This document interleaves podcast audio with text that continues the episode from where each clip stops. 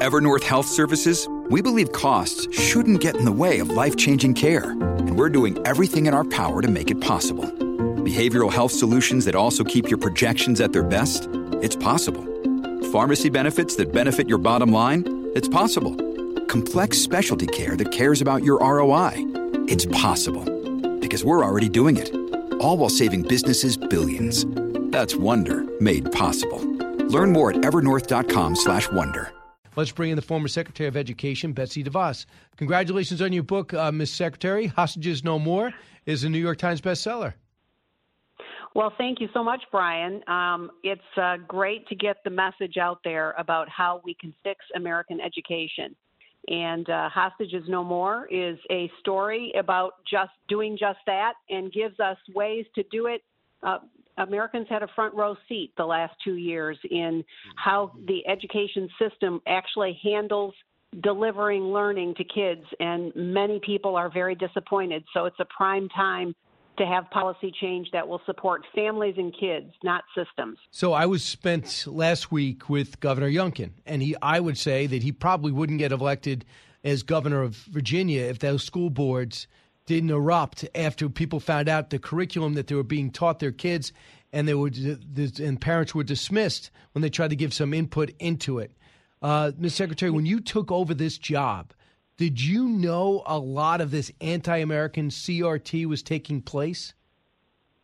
Well, I knew that it had been continued, it was continuing to infiltrate in many places, but the exposure that it got in, in you know, families' living rooms during COVID uh, certainly brought it right in front of parents who never thought they had to worry or be concerned about their kids' curriculums. You know, also, uh, parents were told to just go home and not speak up when their schools were closed for months longer than they needed to be.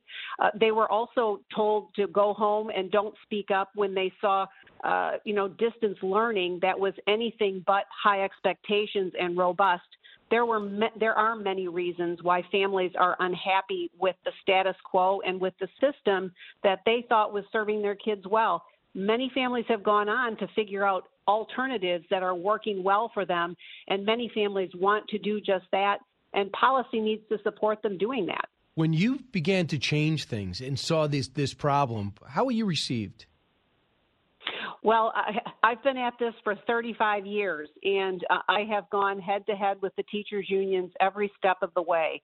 Uh, the teachers' unions are at the top of the pile with preserving and protecting and expanding the status quo. They, with all their allies in, in uh, Washington, D.C., continue to really control uh, K 12 education in America, a 175 year old system that was that, that it was started for a t- entirely different time. And education itself is the least disrupted industry we have in our country.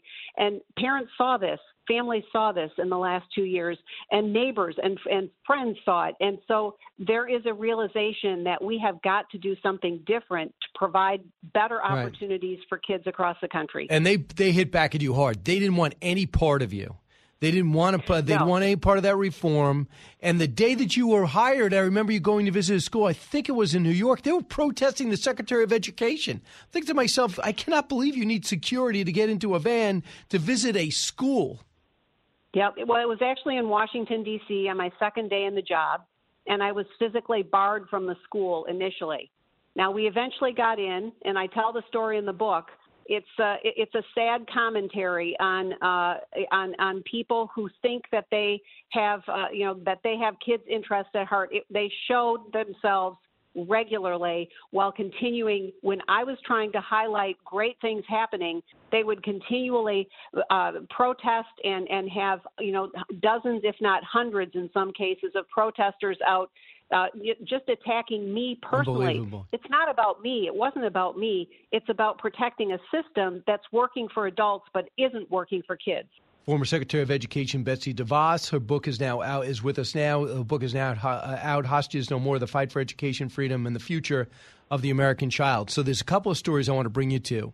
First, in the LA, uh, in the uh, Los Angeles Unified District, there are training teachers and staff against meritocracy that merit and individualism are concepts rooted in whiteness and must be challenged in schools. Meritocracy is synonymous with America. So I am stunned by this. Are you? Absolutely. No, I, am not stunned because the LA uh, district has has again been focused on their own ideological crusades. They kept kids out of school for nearly two full school years. And these are the kids who can least afford to not be in the classroom and not be learning. Uh, we won't know the devastating effects of those lockdowns for years. But what we do know is that while they're busy trying to fill kids' heads ideologically, kids are not learning to read and write, and it's tragic. Other story on FoxNews.com. The National Education Association Teachers Union is proposing a resolution to change mother, which is commonly used in in school, to birthing parent. Birthing parent.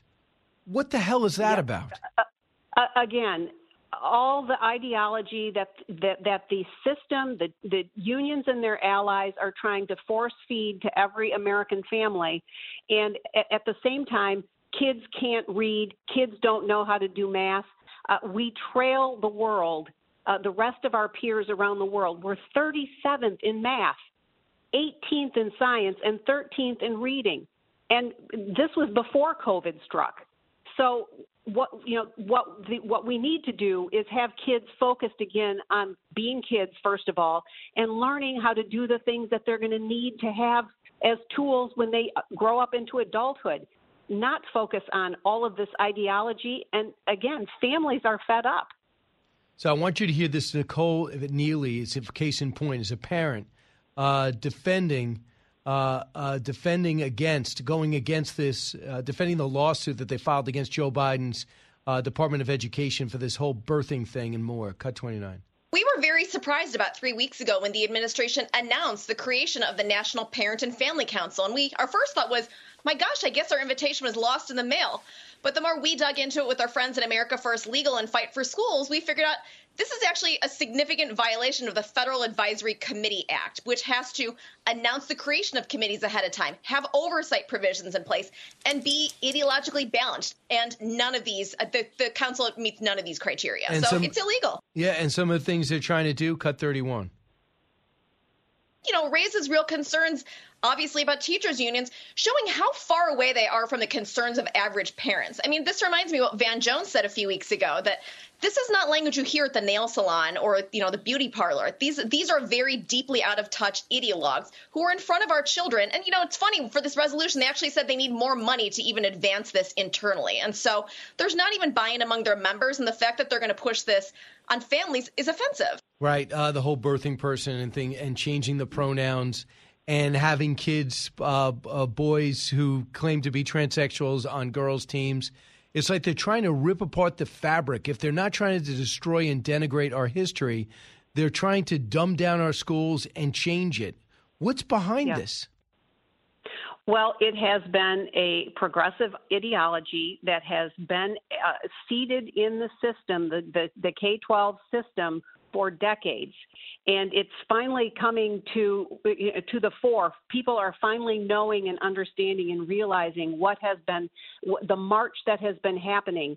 And and and thankfully uh, you know families have awakened and they're not going to stand for it. We're seeing we're seeing in states across the country uh, you know, actions being taken around demanding transparency on curriculum and transparency on finances and uh, giving families the economic freedom by having the money for their child follow their child to where they want their child to go to school. Um, Arizona being the first state that's about to pass or have Governor Ducey sign into law a education savings account that will allow families to buy their children's education where they find the best fit for their child so they can make choices to get away from this ideology and uh, and to do the things that they actually during covid many of them found solutions that they want to continue. So with the how would you characterize your experience with the Trump administration? You were almost there the entire time like uh, very few, as we're seeing now. We're seeing everyone run for the exits. What was it like for you? Did you have support of the president, do you feel? Absolutely. The president was very supportive. In fact, it was his championing uh, this notion of education freedom and families making the best decisions for their children was the reason why I joined the administration in the first place. And he was very supportive of uh, education freedom, of family of, of young people following uh, multiple alternative pathways beyond high school to be ready for great careers and great futures, not forcing every kid into a four year college or university, whether that's the right thing for them or not. And he was he was always very supportive of uh, of all of those goals, and I had lots of latitude with my team to be able to carry out the agenda. And at the end, you decided to resign after January 6th. Why?